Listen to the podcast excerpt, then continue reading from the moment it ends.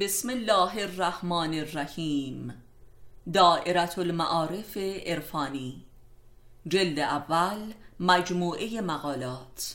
معلف استاد علی اکبر خانجانی. فصل دوم فلسفه تعلیم و تربیت. خودشناسی اخلاقی. صفحه هفتاد و یک.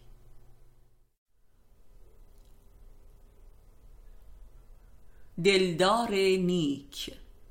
رکن چهارم دین زرتشت.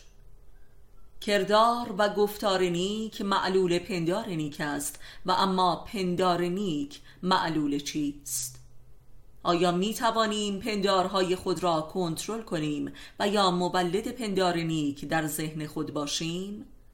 به خودی خود چون این امری محال است زیرا نخست انسان بایستی دوست دار نیکی باشد و برای دوست داشتن نیکی بایستی دلی نیک داشت. یعنی دلدار نیک منشأ ذاتی آن سنیکی معروف دیگر است. یعنی بایستی یک دوست نیک داشت و دل را به او سپرد. تا دل هم دوست دار نیکی شود تا مولد پندار نیک و سپس گفتار و کردار نیک شود. و این همان امر امامت است که در اسلام رخ نموده است و دین زرتشت را کامل ساخته است.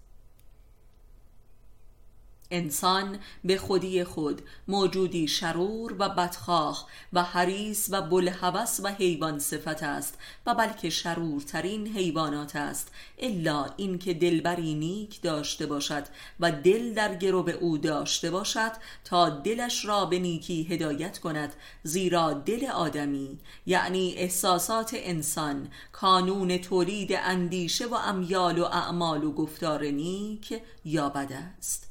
و این است که در معرفت اسلامی گفته می شود که بی امام کافر است.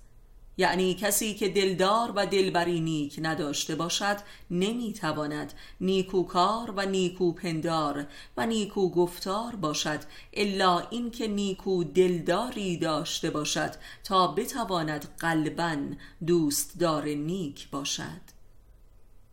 در واقع تنها اصل و رکنی که اسلام محمدی بر دین خدا افزود همانا امامت است که دل را نیک می کند و لذا اسلام دین امامت است. و لذا کسی که این اصل را قبول ندارد هنوز بر دین محمد وارد نشده است و مسلمان نیست.